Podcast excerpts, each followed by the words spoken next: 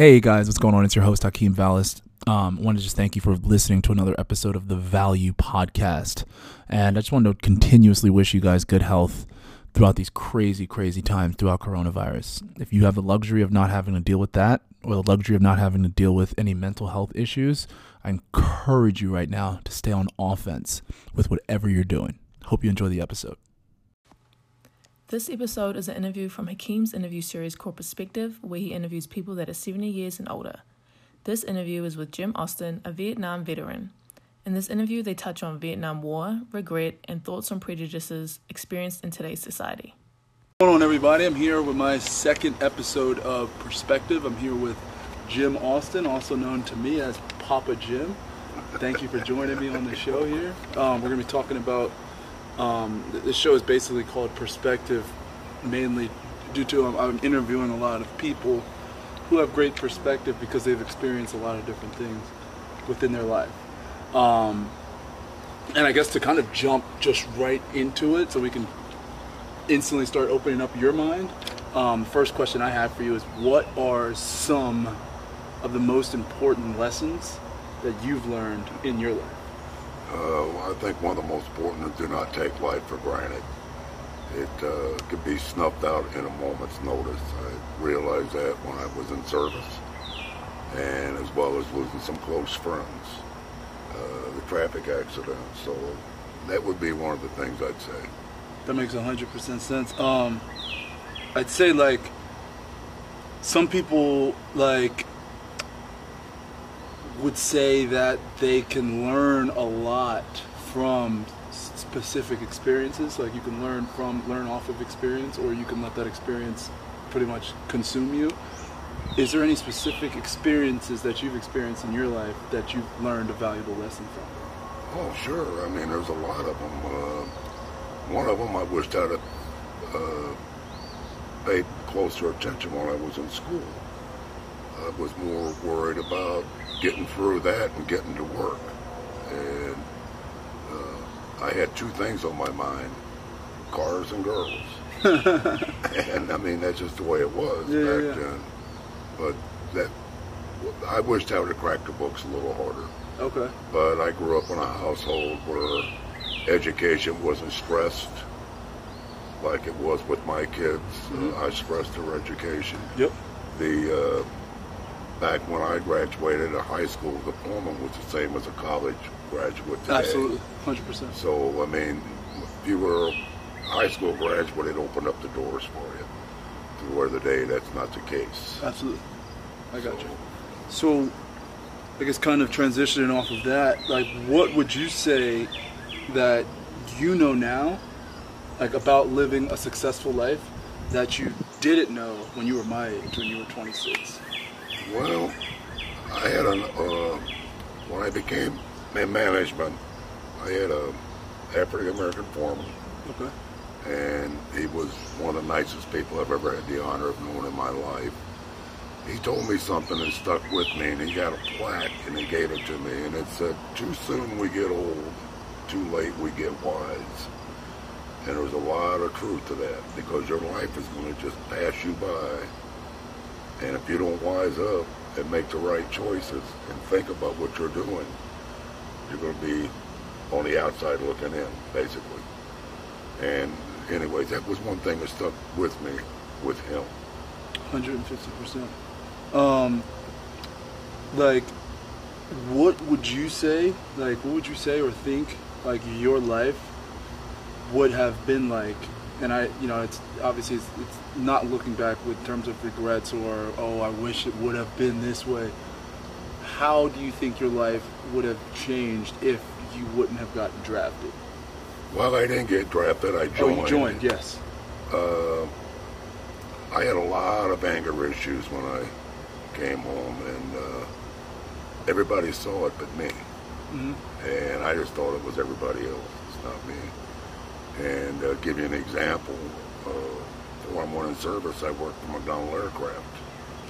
And I took a military leave of absence. And then when I got back, I did not get my job back Mm. because Vietnam veterans they had a reputation of being strung out on drugs and and you know they got their reputation honestly, because there was a majority of them were. Absolutely. I wasn't Absolutely. and I never did any of that. But uh, it was like we had to fight two battles. We fought the battle there, and then we fought the battle here, and to get accepted. And we didn't get accepted until probably 10 years ago. I know I saw a few T-shirts that said I was a Vietnam veteran before it was popular to be one. Mm. And for me to get my first job, I had to lie on my app and say that I was not in service Wow. to get hired. And I went to work for Purex, stacking bleach in a warehouse. And you had that 90 days to get in the union. On my 89th day, they came up and told me, we got to let you go because you falsified your app. Why'd you do that? And I said, I needed a job. And I said, the way I look at it, I got 90 days work. hmm And uh, anyways, it uh, it was tough. It was tough for the Vietnam veteran. That's real. Um, I know we talked about this earlier. What was that almost disconnect like between people who were pro-war, wanted to go to the war, fight for their country, and the people who were against the war? Well, it was it was tough because I had friends that opted out, and uh, kid next door uh, I grew up with, he uh, don't want to mention any names, but he he was a draft dodger, went to Canada. He uh, finally later in life I ran across him, and he told me that he's ashamed of his actions from when he was younger, and that he, we, the Vietnam vet, can hold our heads high with our children and our country where they can't. So that was one of the big things. Uh, you had to make a choice. Either you're going to be pro-war or you're going to be anti-draft, anti-everything. And that's when they started burning the flags and things of that nature. And uh, it uh, it was tough because you had to make the decision yourself. Absolutely. But I mean, I come from a family where my dad was in World War II. All my uncles were in World War II, and uh, I just thought that's what we're supposed to do. Absolutely. So And I guess speaking of the war itself, you know, what was that like? What was, you know, I, I know it's a very broad question, but if you could kind of expand your thoughts on the experiences that you had overseas and, you know, being a young 18, 19, 20, 21 year old. Well, I saw a lot of stuff that a 19 year old has no business saying. And I mean, I'm speaking in general. Uh, death is an everyday thing there. And uh, I look back at a couple of the things that I did, and uh, we, uh, there was, to give you an example, there was a very sampan made for about 20 people, but there was about 60 grams on it. Mm. They was going across this causeway to get to this island that they lived on. And a Navy LST ship came by and they it's, it capsized in the wake. Well, these people, 50 something people drowned. I think it was 52. So they came out and took temperatures of the water and they estimated when they would start popping up. So I got put on a detail of recovering the bodies. And the first one that we recovered, the sand crabs go over your body and they eat the softest tissue first, They like your eyelids, your earlobes, your nostrils. The- These people didn't even look human when they came up out of that water. And the village chief there says, I know him, he's where he lives. We took him and put him on the hood of a Jeep, then cover him up, took him to his house. Me and uh, another guy carried him to his front door and laid him down. And his wife comes out, and the kids come out, and they're all screaming.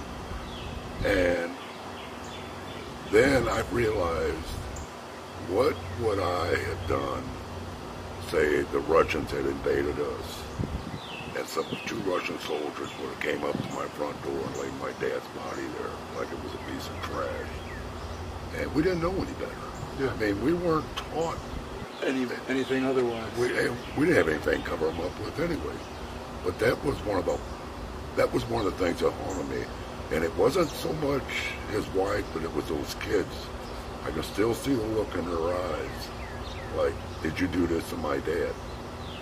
And uh, back there, then, if, if the military was responsible for a child's death, I think it was $80 the Americans paid. And if it was a man or a woman, it was $68. And if it was a water buffalo, it was $144. So water buffalo had more value. Right, they had more value because two or three families shared the same water buffalo to plow their rice fields. Yeah. So, I mean, it's, uh, that was some of the tough things. And then uh, another one is uh, the only guy I lost in my squad, he uh, was an African American. Name was uh, Hill. He was from Atlanta, Georgia. Tall, lanky guy, very quiet. And we were back in the rear at LZ Sally on a stand down. And uh, he got Dear John letter. He'd only been in the country about six weeks. He got a Dear John letter, and uh, we're all sitting around, fire drinking, telling him, "Hey man, it doesn't mean anything. Can you, know, explain what a dear? worth it." Can you explain what a Dear John letter is? Right. And he just got up, and I thought he was going to get a beer. Picked up an M16, put it in his mouth, took 16 rounds in his head. Blew the top of his head off. Did it in front of us. And, uh, I mean, we're all covered with brain matter and blood and stuff. And he was, he was laying sort of face down, and the weapon was still lodged In his head. And Sergeant Ferris came and said, Sergeant Austin, is that man in your squad? I said, yes. He was in up. So we rolled him over, and it was an M16, just like that one right there. And uh, he says, get his thumb off the trigger, because still rounds in the chamber. How many's in the magazine. So I took his finger. He goes, okay, pull the weapon out. Well, I tried, and I couldn't. It was through the back base of his skull. And uh, so the sergeant says, here, I'll show you how to do it. And he put his foot on his chest. Did one of these numbers. You could hear the bones cracking. And he pulled it out. And, uh, you know, that stuck with me Yeah. for a long time. I mean, I could go on and on with them. So back then, when we get out of the service, they'd just give us our mustering out pay and give us a voucher for a plane ticket to come home. Bye. I know you've been in Nam for almost two years. Go have a good life. They didn't bring us down. Uh, they didn't know any better than now. They have treatments for these people Absolutely. but back then they didn't. So I didn't get treated until I was in my early 60s, I guess. Uh, I realized, hey, the problem's me. I don't sleep. I have nightmares, uh, just different things. And so I went to the PTSD clinic, and I did that for seven years. And uh, between the psychologists and the psychiatrists and everything, it, it, my dreams have subsided a lot. Uh, I don't blame myself for a lot of things that happen where I used to blame myself. Because when you see a guy commit suicide or you lose one of your guys in the field, it uh, it weighs on you, and you're going, you do that. What if I did this? I could have done this. I should have done that. And it never stops. And it woulda, coulda, shoulda is never going to stop. It's just going to continue until you finally address that. So I went through what they call psychotherapy, and where they take an incident and you tell the story, and they tape it, and then you come back a couple of days later, you tell the story again, but in a little bit more of a condensed manner, and you keep doing that, and it takes about 13 weeks to where it gets down to where the story's about a sentence long It suppresses the memory. and that find that, that that's your trigger point. That that and once you find a trigger point, you can deal with it. But that's the key. And you know, anybody out there that's got uh, health issues, mental, get help Absolutely. because I can't tell you the times I thought about doing myself in. Wow. And they say that when you get older and you retire, which made it worse, like in my 60s, you're not getting up and going to work every day anymore. So what you do is you sit and you start dwelling. And I can't tell you the people who used to tell me, hey, hey, come back to earth, man. You got that blank look on your face. And I mean, mm. you just be staring off. Yep. Nothing. And I never could go to a restaurant unless I could see the door. I had to make sure I'd sit. Now I can do that stuff, but back then I couldn't. Yeah. And I mean, I I had a lot of anger issues, a lot. Now, when did you? When did it get to the point where you were overseas, you were experiencing awful things, you were I wouldn't say participating, but you were a part of things that things that I wouldn't say you regret, but things that you wish that made maybe you didn't do and things like that. When did you realize that like obviously when you took that body and you put it on that family's doorstep, you were just doing it because that was your order, that was your job, and while it was happening, it obviously you weren't you didn't feel awful about it when you did it. When did it get to the point where you were like when you're like, oh my gosh, I can't believe When- I did that. When the dream started, and I started dreaming about kids staring at me. And uh, I guess our mind's a funny thing. I mean, we, your subconscious and your conscious mind, it file, files everything. And when we dream, I had what they call night terror. Mm-hmm. That's where my body is trying to protect me, but my brain had not filed this away yet. And until you get the therapy, until you get this stuff filed away, it's going to haunt you.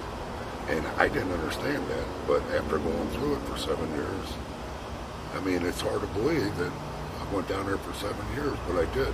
And I still go down twice a year now, every six months. Mm, for a checkup. And that helps. Yes, it helps. That's I mean, I went through the anger management, through the depression, uh, you name it. I went through. it.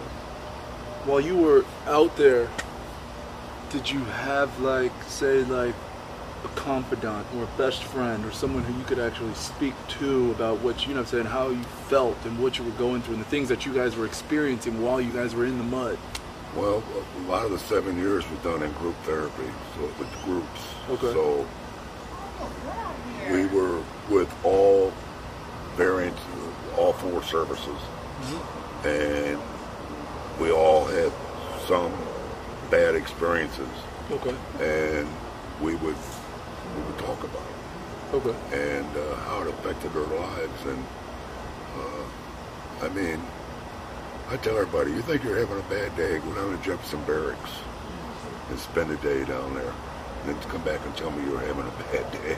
that's real But uh, it's true. that's real um I guess I'm going to transition into actually looking at a couple of these photos and you can maybe tell me the story behind each picture like this one right here All right, that one there is, I was going through, uh, they'd just gotten the nom, and you had to go through a week of jungle training. okay to acclimate to the weather, the booby traps, things of that nature. And that was one of the few times where I had a roof over my head. so how, how old were you in here Uh, 19. 19? That's crazy. And what about this one right here? That one there was at uh, Camp Eagle. Uh, perimeter guard, everybody's going to take their chances, I mean, their uh, shifts on the berm in the bunkers at night. We man them. Okay, so that's like a trench right That's an? M79 grenade launcher that I have right there. Okay. But that was uh, that would have been around October of '68. Okay. That's amazing. The the uh, h- how you look here, it's amazing. Um, okay, what about this one right here? When you're in country, they give you an R and R every year, Okay. and that is uh, a week. And like you can pick where you go: Sydney, Bangkok, Thailand, Singapore. I didn't care where I went. I just I just took the first flight out. But I had been in country like 10 months before I took an R&R. And this here was uh, Saigon, uh, Tan Son Nhut Air Base. and these two guys here are Australians, Mm. and you can tell they're fine. You can tell that me and Doc, he was a medic, Mentally. I have had too much, but these Australians drink 18% beer, and we're drinking 5% here, and it's like drinking water to them. It's tearing you up. But uh, yeah, that you can. I got some other pictures. You can look at our eyes and see how drunk we were. That's hilarious. Wow. What's This- right here? This is This was a Navy MP, and uh, Were you an MP at the time? that was an MP at the time there, and uh, with 101st, and they built a uh, three-day in-country R&R center for GIs for the weekend, like if they'd come in on standout out of the field, and they had uh, uh, barracks set up for out there on the beach, and they'd have uh, USO entertainers and drinking. Well, there was a village getting down to where the ferry brought them across. And so they had to have MPs on both sides to keep the guys from out of the villages. And that's what we, we did there. And uh, I had a good rapport with the people in that particular village. That's awesome. Uh, especially with the kids. Do you remember those kids? In fact, pardon me? Do you remember those kids? Oh yeah, and uh, I got pictures somewhere of where we paid the kids to fill sandbags for us, and I got about 20 kids. Filling up sandbags? Yeah, I'll get those pictures for you. And you can throw them in there. That's But, uh, awesome. Uh, it wasn't the kids' fault. I mean, you know, the kids were. No matter where you go, kids are kids. Absolutely. And these people, they didn't care about the war. They just wanted to get on with their lives. But uh, Hue in '68 was that offensive, and that was one of the longest battles fought. That communist flag flew, I think, for 31 days, Damn. and uh, uh, I don't, I forget how many, several thousand GIs were killed in that battle. But there used to be two million people that lived in Hue, and they evacuated to, uh, they were refugees, and they went down to, to Da Nang, down in there, that area about 50 miles south, and uh, there was only about 50,000 people in Hue when I was there. Wow. Uh, they found some mass graves where the, when the North Vietnamese come in, they arrested all the school teachers, the village chief, uh, the, the policeman, anything like that. And I know they found that one grave that had 2,000 bodies in it, so they estimated about 10,000 civilians were executed. Man. That's crazy. That's what that was. That is crazy. Well, I don't remember this picture.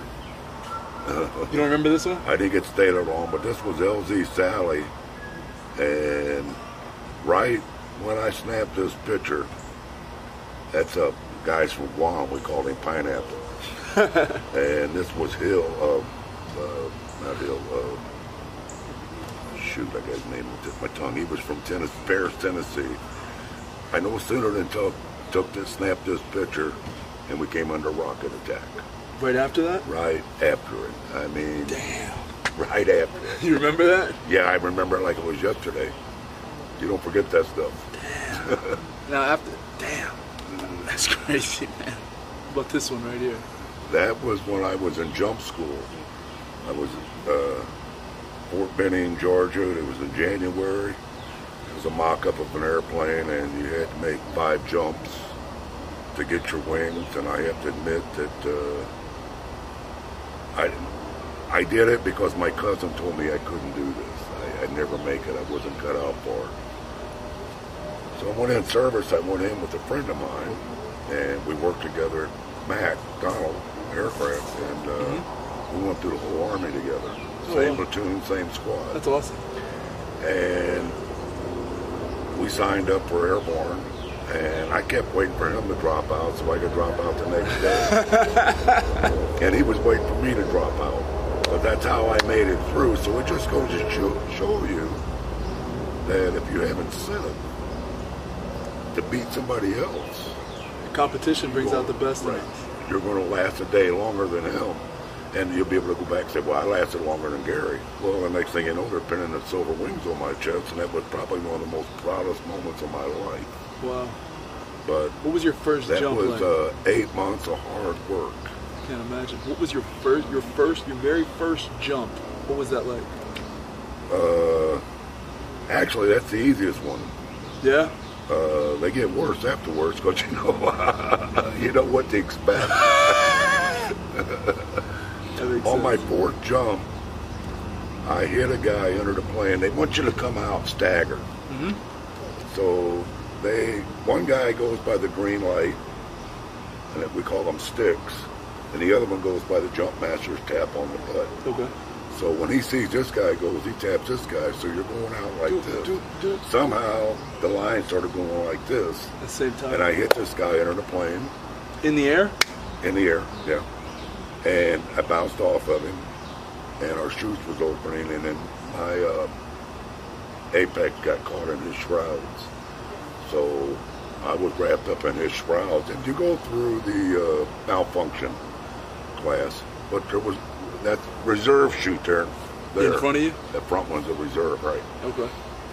And uh, but anyways, I was so tangled up.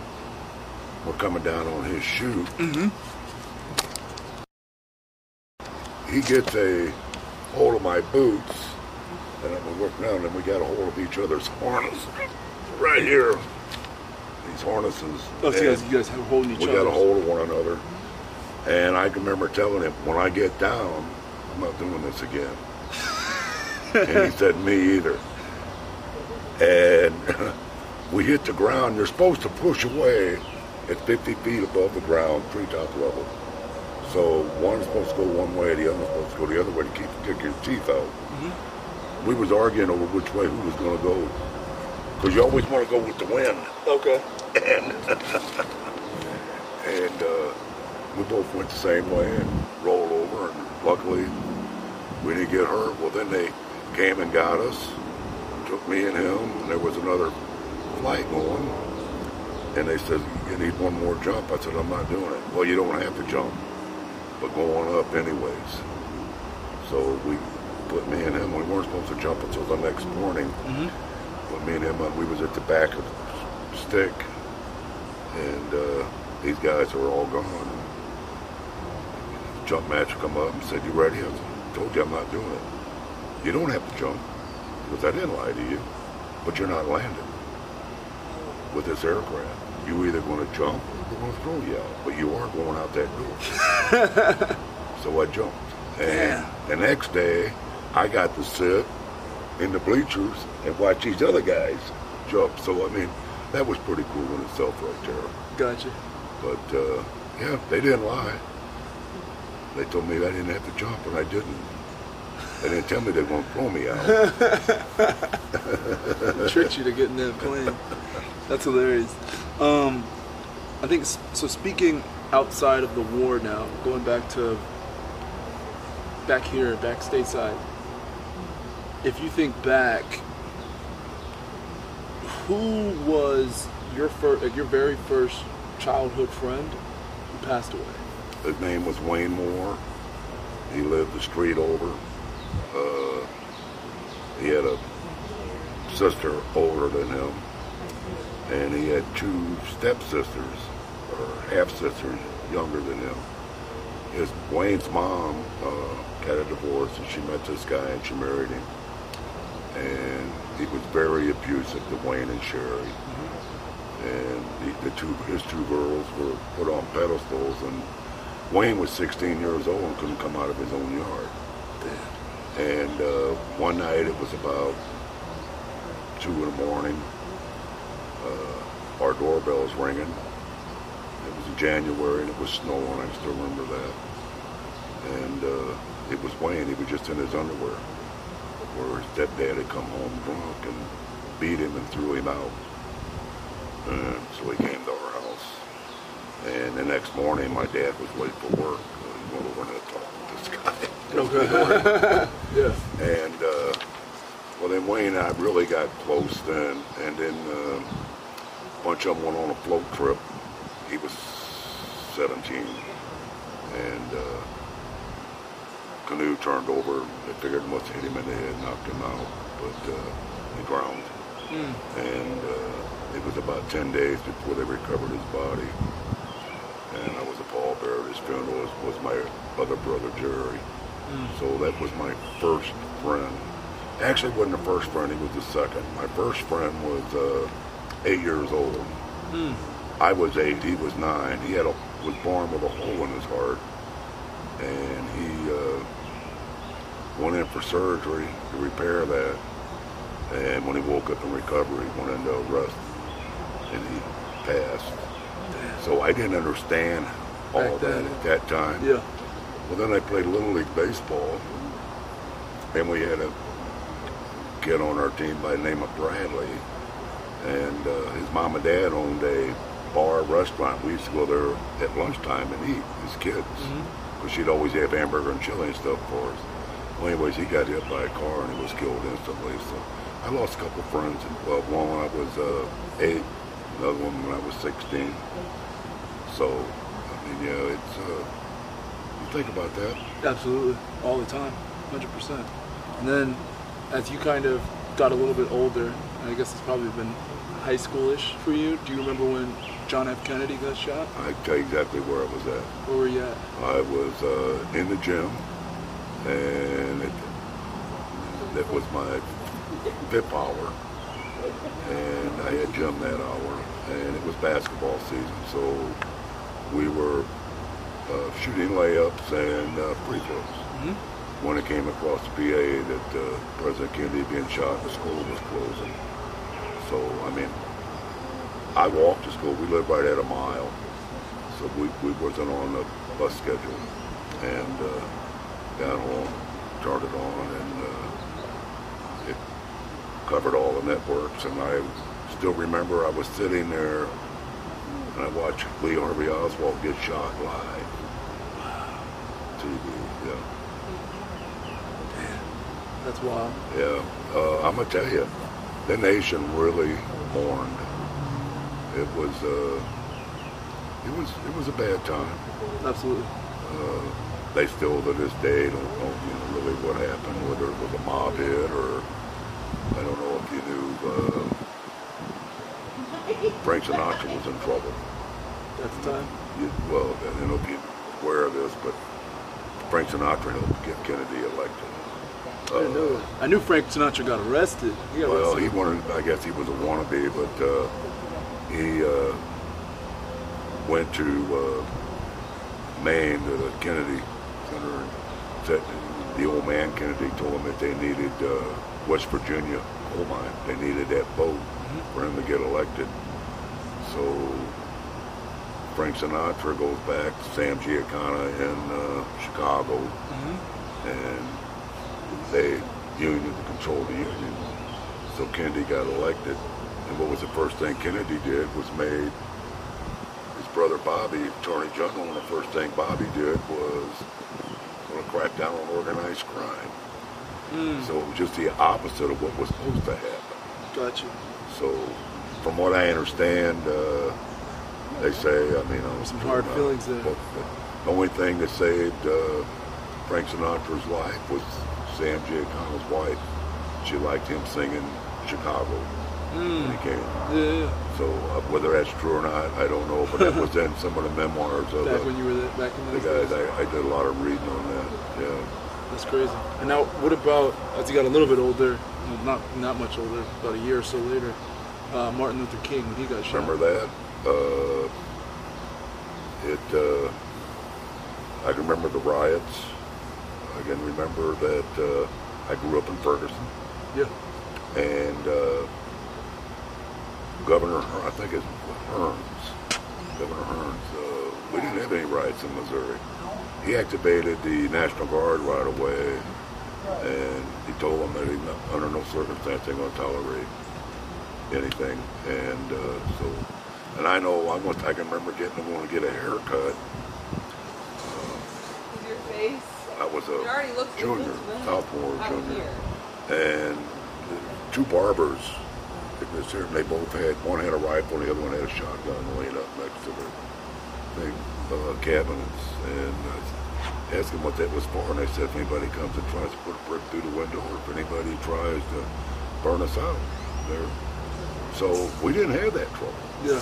What was was was racism prominent in Ferguson at the time? No, none. There was a, there was a, when I went to McCluer High School, we had uh, 33, if I remember right, black students, and they were bused in from Berkeley. Ferguson, Florissant was all 100% white, middle class. I mean, it's, uh,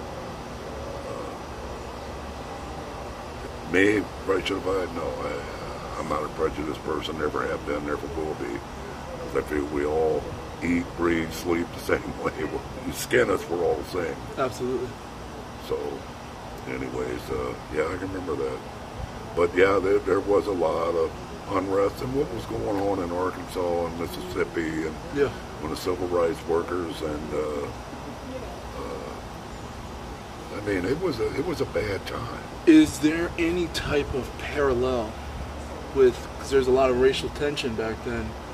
The racial tension that we feel now in 2019. Do you see any similarities, or is You it know, different? They what they've done is they they they went into these inner cities and they built the projects and stuff and they were going to you know this this this this and it turned out that it was one of the worst things they could have ever done but they didn't realize it at the time i mean hell the police wouldn't even go into pruitt-igoe or Mm. darst well uh, it was just bad Yeah. and uh, they, uh, when you look back on it, the money that the government has spent, trillions of dollars on the inner cities, and it's still the same, Yeah. if not worse. And I don't know what the answer is. Uh, I believe that anybody, if they want to get out, they can get out. But they're sort of handcuffed a little bit with the of- schools, with because the, the systematic. with the education. Yes, uh, it's it's it's a shame, it really is, because you get some kids that want to learn, and the their surroundings not going to allow them to do that. So I don't know how I feel about charter schools, or I don't know if that stuff works or not. Uh, but they definitely need to do something, and I don't know. I know there's a lot of problems now with uh, the police in the black community, and some of it rightfully so. But as a whole, the police officer is a pretty good guy. Hundred percent. I, I think within any profession, there's always good and there's always bad. I think the issue with police. I think that uh, you, we can't. A police officer shoots a black unarmed guy, or vice versa. There's no excuse to go out and burn somebody's business down. There's other ways to go about it.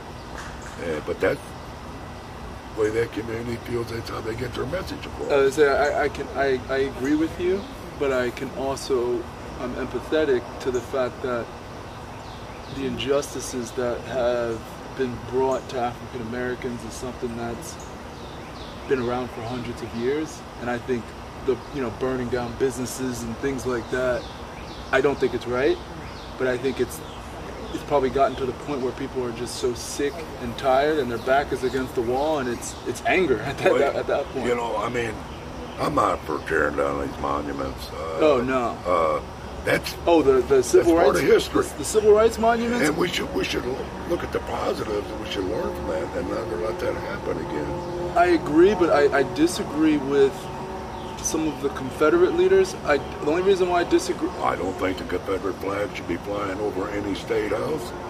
Uh, I What about the?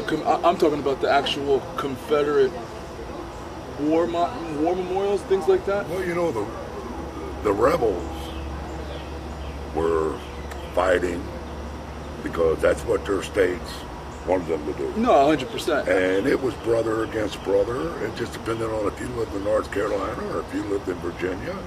Like Missouri was split. Uh, I don't know if you know, but the old courthouse in St. Louis, they used to have slave auctions there That's crazy. I didn't know that. on the steps. Did not know that. Yeah, you can go down and dig in that history. Yeah, it, uh, and that's where and i think that's why i that's why i agree that yeah a confederate memorial if this this this war hero who was fighting for slavery to continue in the United States, I 100% agree that that memorial should be taken down because for an African American, Right. that's a constant reminder that, oh yeah, slavery used to exist right here. And this guy right here that we're all glorifying, he really wanted to. He was willing to kill another man to uphold that, you know, awful institution. And, uh, but actually, the Civil War really wasn't fought over slavery. That was an excuse that they used. Uh, it was something to do with the Mason-Dixon line. You know, I don't know if you know. Uh, Absolutely. Uh, the Panhandle of Oklahoma. Yeah. That used to be Texas. Yeah. But when the Mason-Dixon line came through, you had to be below certain part of that, and Oklahoma picked that up. But at the end of the day, conclusively, it was it was about money, but it was about slavery because the, at the states below the Mason-Dixon line wanted to have slavery. The states above the Mason-Dixon line didn't want to have slavery, and the Confederacy was fighting for their right. But uh, when you look back, our forefathers owned slaves, and it was wrong. Hundred percent. Uh, Abe Lincoln tried to heal this country by telling he didn't want any reparations taken against any of this rebel soldiers. Tell them to go home, Yes, start their lives. And, which was a good start. pardon me? Which I think was a good thing. And from what I've read, uh, Abe Lincoln was criticized more than what Donald Trump is today. They said he couldn't even come close. They attacked him.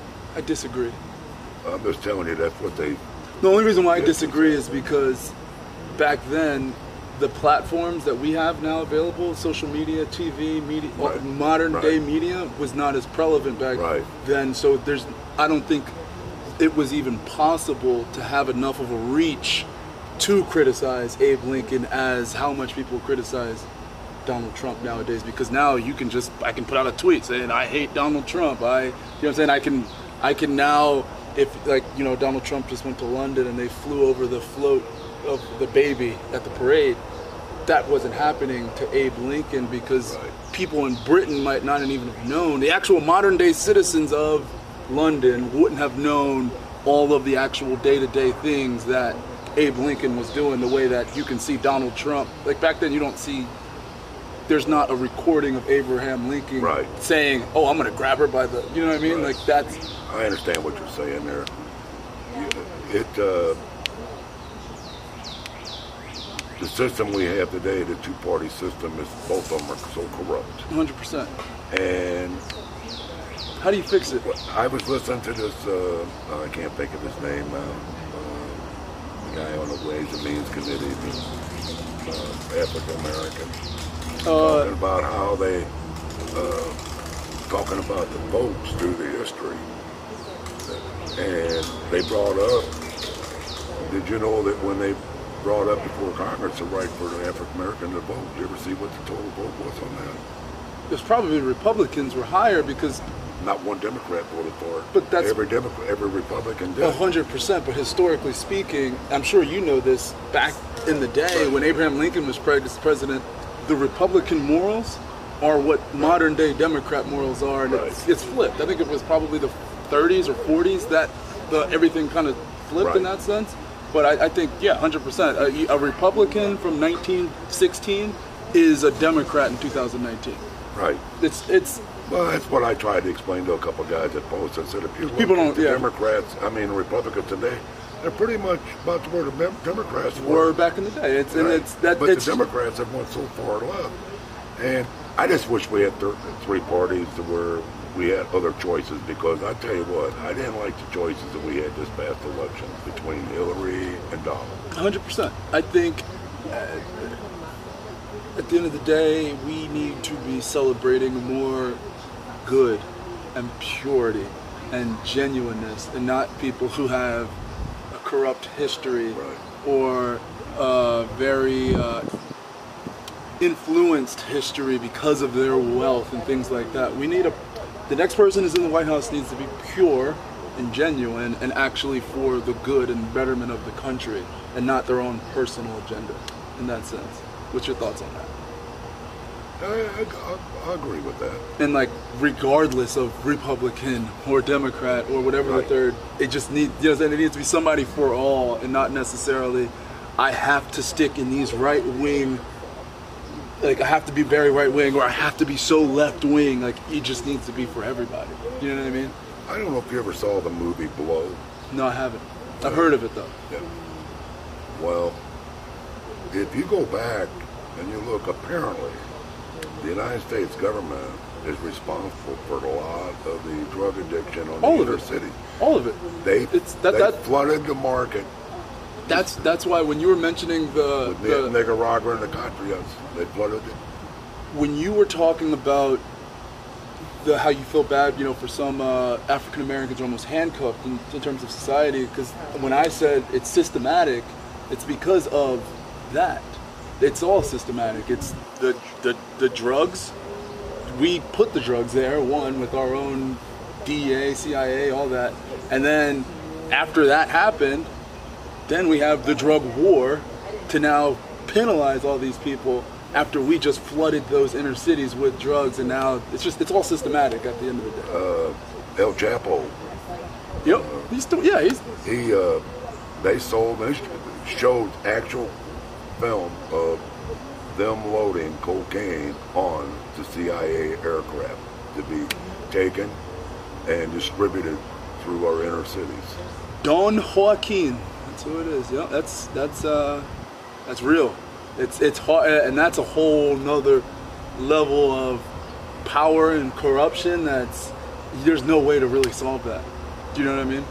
And you something like that of that sort is probably going on today. We just don't see it yet. We'll watch a documentary or a movie about it in the next 20 or 30 years Yeah. and figure out what kind of corruption is happening right now in Oh, absolutely.